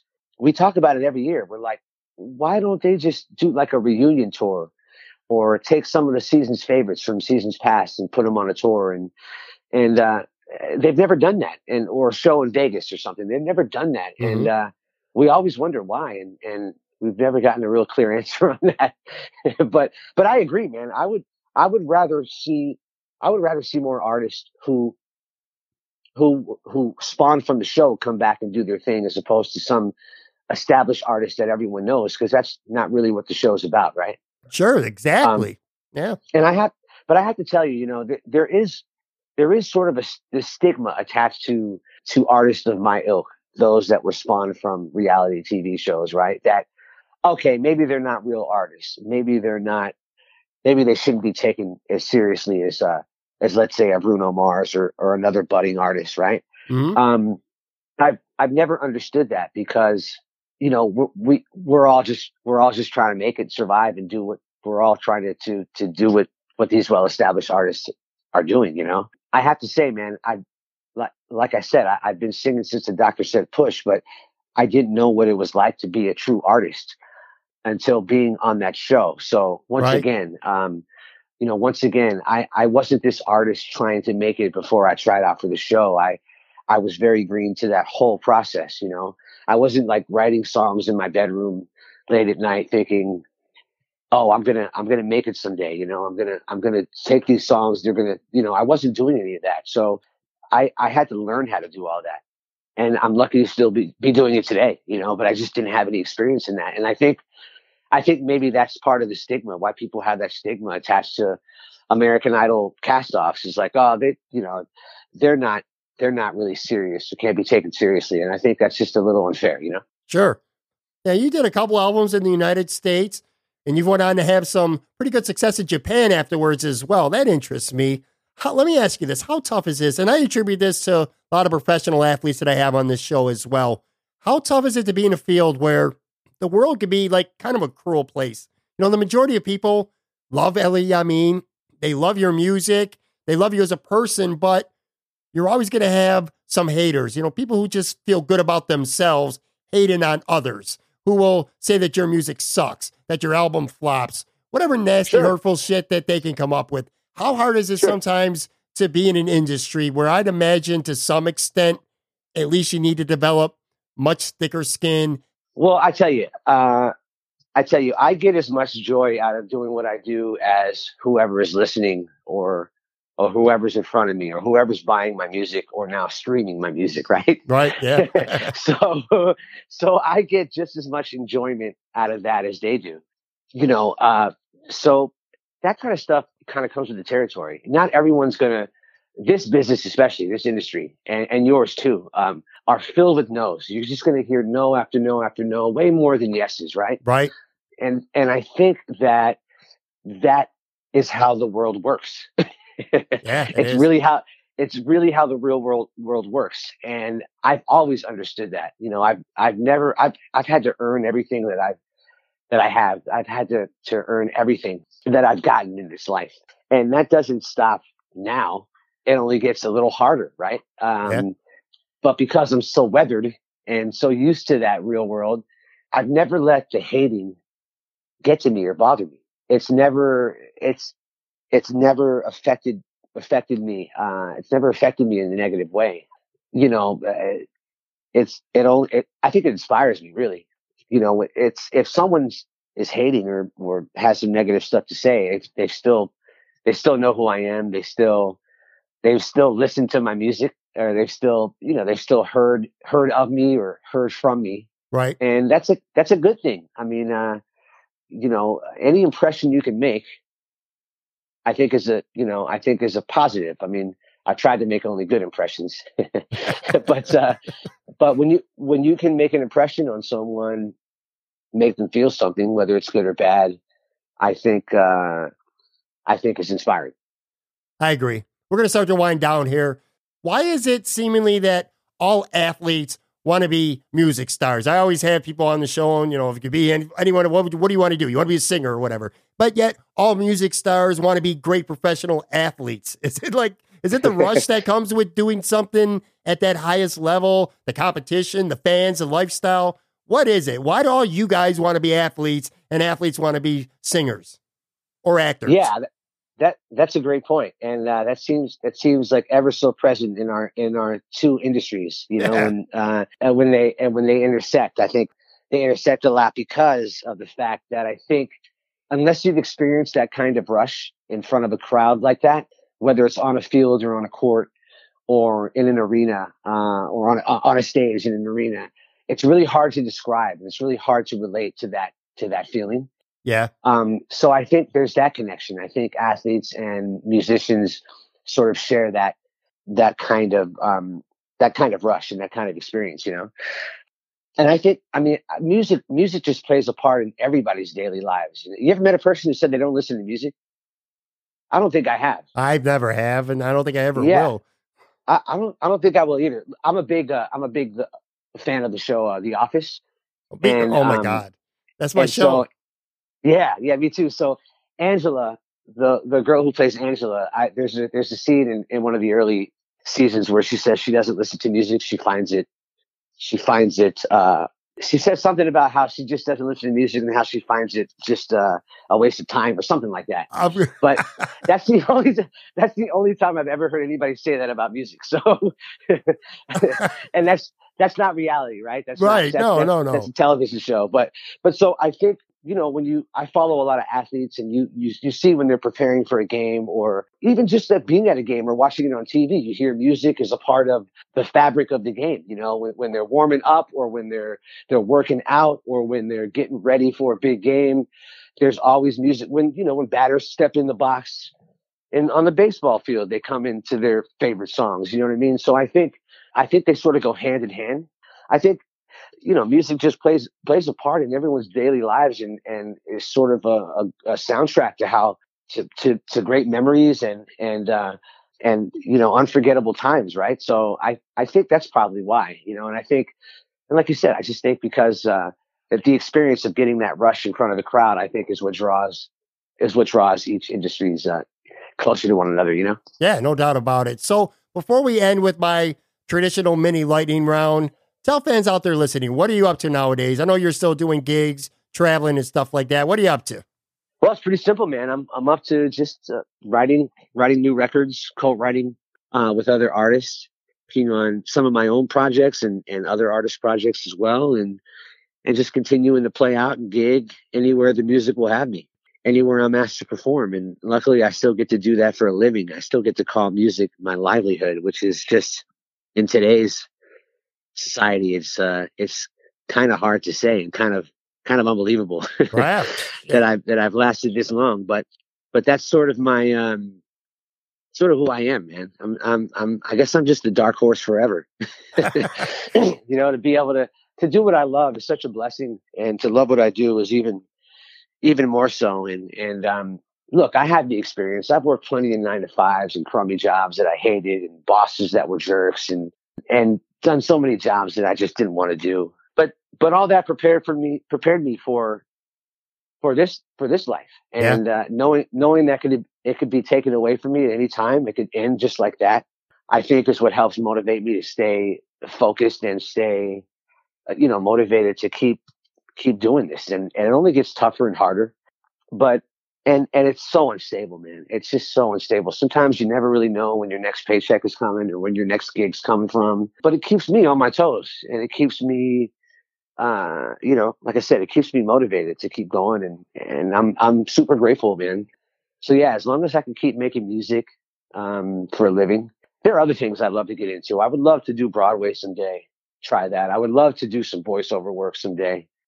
so there's you know there are some other goals and and accomplishments that I that I have in in my uh, you know in my horizon. Um, so I'm going to try to continue to work towards those and you know and just stay humble and stay stay hungry and stay grateful, man.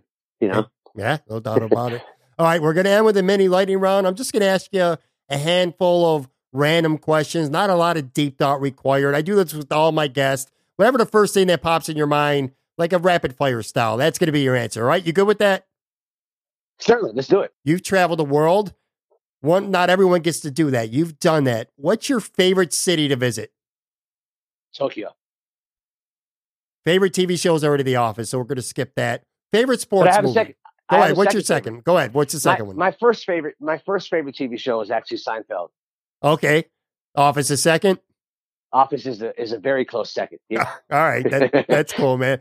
They, by the way, if I ever someday down the road, I'm going to have you back on this podcast. We're not going to talk about singing idol or anything. We're going to talk about The Office. That'll be that'll be down the road though. Favorite Dude, I sports have- movie? I, I have to tell you, man, Go ahead. really quick. I, I, uh, last month I was, well, a month and a half ago, I was back home visiting my, my brand new niece.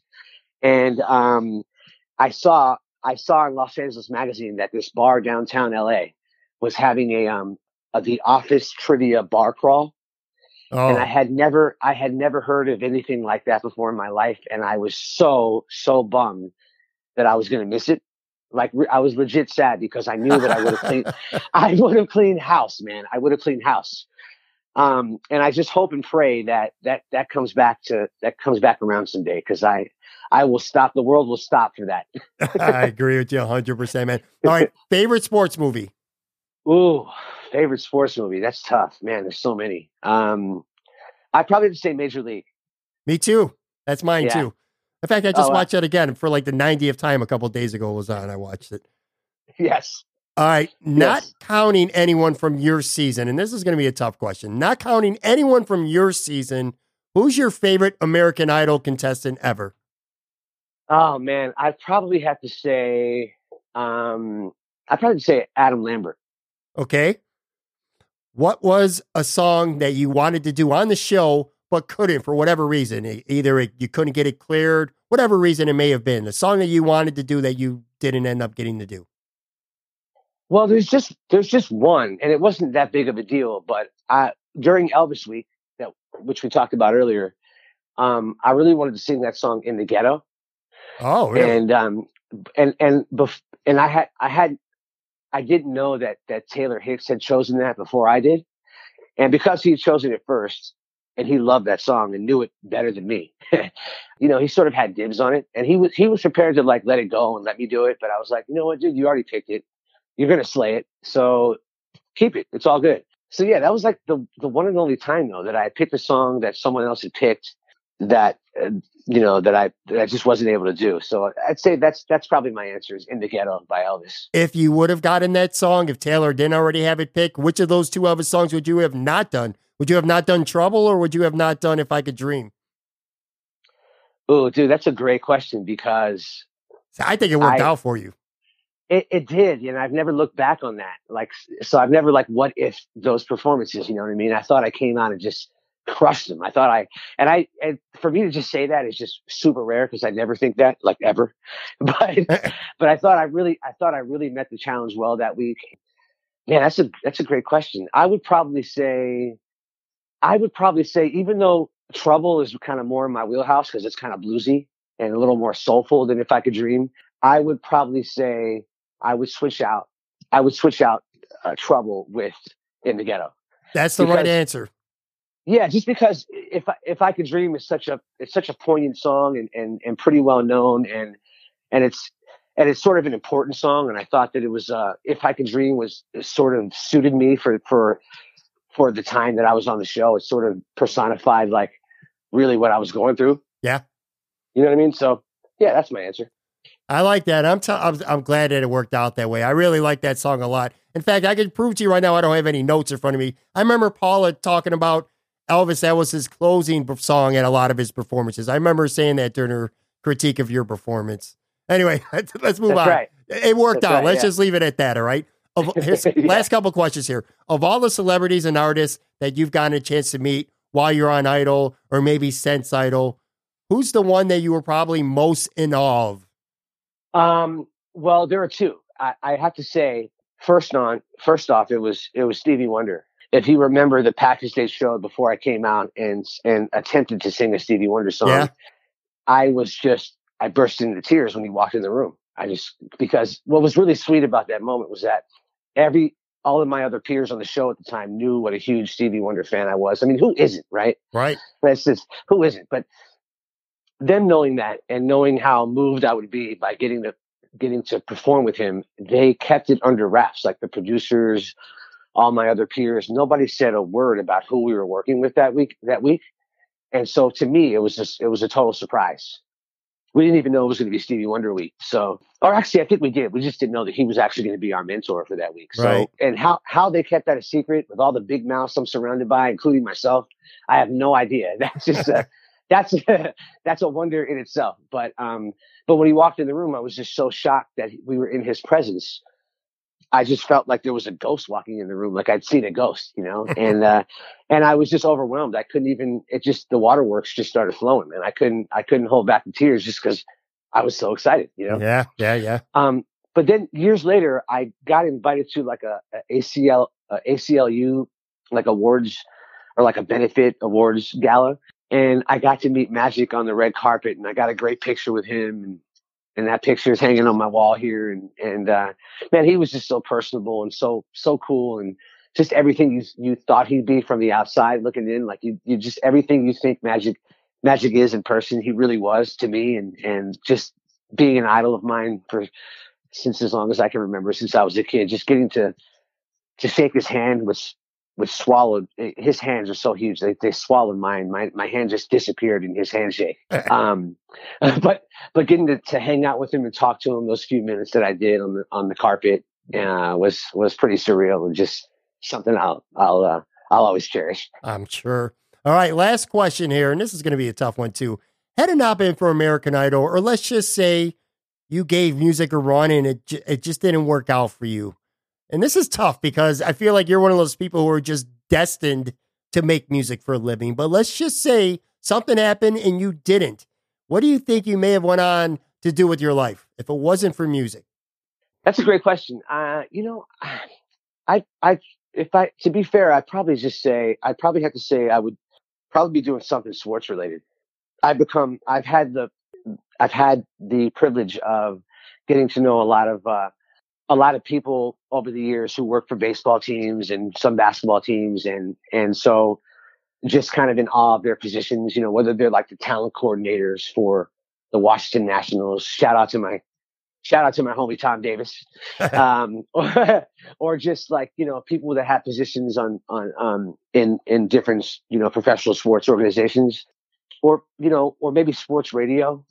Uh, I, I, grew up listening to the radio and, and when I was 19 through 21, I was an on-air personality at a rhythm station in, uh, in Richmond, Virginia. So I don't know, sports related, something sports related, um, sports radio or, or, um, maybe you know working for a team or something along those lines i think i think i would th- those you know because that really interests me and i'm i'm pretty well versed in the sporting world i think i'd probably doing i'd probably be doing something sports related That's yeah, you see like the kind of guy that really needs to do something that he loves doing. Like I could I could definitely see that for you as well. Yeah. yeah i mean that's that's what life's all about man when we can find that thing that really you know that that really fulfills us to, to do it for a living to to actually earn a paycheck from from it it's, it's hard to call work even though it is you know because everyone has to work hard to you know to accomplish what they set out to do but but it's really hard you know they say when you do what you love you never work another day in your life and and I, I've experienced that to be somewhat somewhat true. Yeah, yeah, no, no question about it, man. All right, everyone, go on Twitter and give Elliott a follow at Elliott Yamin. Information about music, shows, news, all kinds of stuff is on there. My man, Elliott Yamin, dude, this was a legit thrill for me, man. Thanks so much for doing this podcast. I appreciate you. Ah, Patrick, it's been my pleasure, man. It was a thrill for me too, and I really, uh, I really am grateful for the time and and uh, and all your support, brother.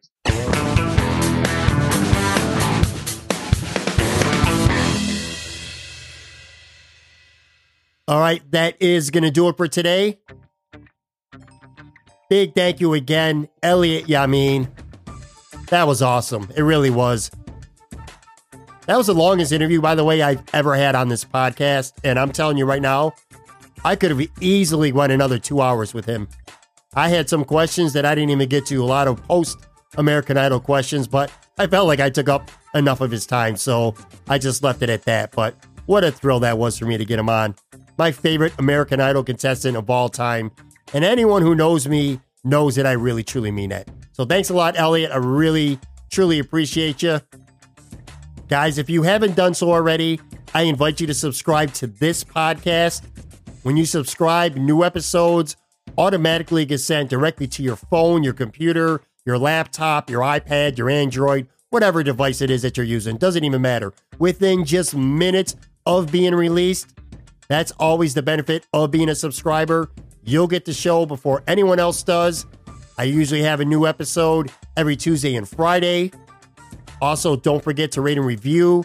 I say it every week. It only takes a minute to do that, and it really helps me continue to grow this podcast tremendously. Uh, you can catch us on Apple Podcasts, Google Play, iHeartRadio, Stitcher, Spotify, pretty much everywhere that podcasts are found. You can also subscribe to our new YouTube channel. Just go on YouTube, type in Moranalytics Podcast, hit that subscribe button, click that little bell next to it so that you'll get notifications. I got highlight clips from current and past episodes on there. I'm sure I'll have a couple clips from this Elliott Yamin interview that'll be up there soon. I also have original audio content going up there almost daily now. And last but not least, don't forget to follow me on Twitter at PMoran Tweets. Thanks again for listening. You guys are a bomb. You guys are a bomb, man. I'll be back with the new episode on Friday. I'm sure I'll have plenty to talk about. I'll catch you on the flippity flip. Bye.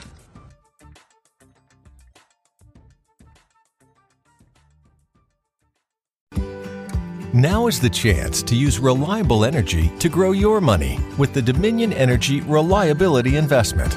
Our new investment product offers competitive returns, no maintenance fees, and flexible online access to your money. Make the reliable investment in reliable energy. The Dominion Energy Reliability Investment. To find out more, go online to reliabilityinvestment.com. That's reliabilityinvestment.com.